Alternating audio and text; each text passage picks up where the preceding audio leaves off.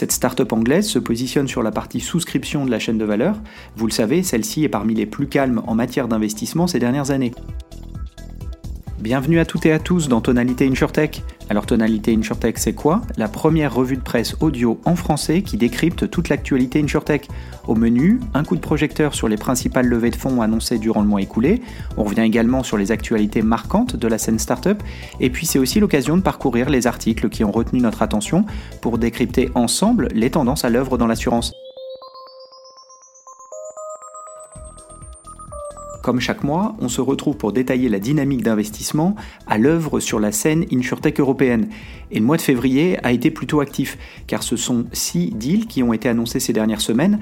Sans être faramineux, cela nous place donc dans la moyenne mensuelle observée l'année dernière. C'est légèrement en hausse par rapport à janvier, et vous vous en souvenez si vous suivez régulièrement ce podcast, les premiers mois de l'année sont souvent plutôt une queue de comète de l'année passée, plutôt qu'un réel thermomètre de l'année qui démarre. Bref, 6 deals ont été annoncés pour un total de 32 millions d'euros investis, ce qui est plutôt faible, vous en conviendrez. Je vous propose de s'attarder sur les trois deals les plus importants pour essayer d'en tirer quelques enseignements, soit sur la startup en elle-même, soit plus largement sur la tendance qu'elle représente. Ce mois-ci, c'est Carbon Pools qui a annoncé le tour le plus important avec 11,2 millions d'euros. Cette start-up suisse se positionne sur l'assurance de crédit carbone. À mon sens, la question se pose de savoir s'il s'agit d'une insurtech ou d'un pur produit financier, mais comme l'un des fondateurs est issu des Rand Alliance et que le terme d'assurance apparaît noir sur blanc en première page du site, je comptabilise ce tour dans la catégorie insurtech. D'ailleurs, si cette thématique vous intéresse, dites-le moi dans les commentaires et j'y consacrerai un futur épisode pour détailler l'opportunité et la tendance alors que plusieurs startups commencent à gagner en visibilité sur ce sujet en Europe. Le deuxième deal important ce mois-ci concerne Artificial Labs. Cette start-up anglaise se positionne sur la partie souscription de la chaîne de valeur. Vous le savez, celle-ci est parmi les plus calmes en matière d'investissement ces dernières années. Cependant, vous vous souvenez peut-être aussi d'une autre deal annoncée sur ce créneau en janvier avec Hyper Exponential. Si vous ne l'avez pas déjà fait, je vous invite donc à écouter le podcast de fin janvier où je m'attardais justement sur cette autre start-up anglaise. Pour revenir à Artificial Labs, notons que le tour est plus petit que celui annoncé il y a 18 mois un peu plus de 9 millions d'euros levés ce mois-ci contre 11 millions d'euros à l'époque. Ce n'est pas une énorme différence, qui plus est dans le contexte actuel.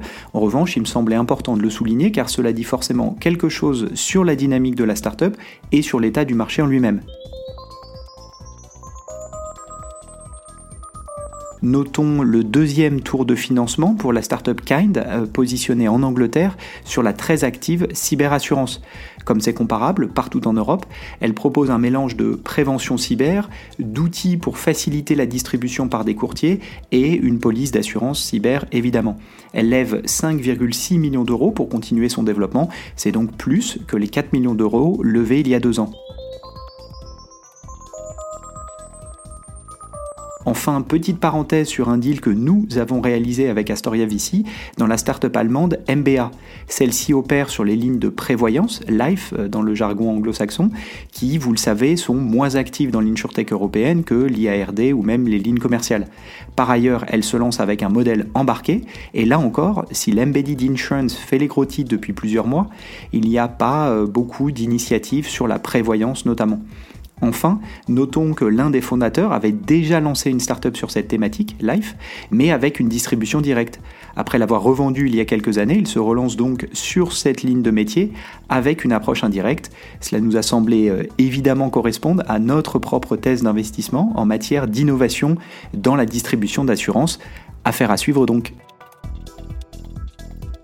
C'est ainsi que s'achève ce numéro de tonalité InsurTech qui se concentre désormais sur les chiffres et tendances en matière d'investissement. Pour aller plus loin, je vous invite à découvrir les autres épisodes parus ces dernières semaines dans lesquels je partage mes réflexions sur les derniers mouvements de marché, mon analyse des innovations récentes en matière d'assurance ou encore mes lectures d'articles sur des technologies qui vont impacter l'industrie. A bientôt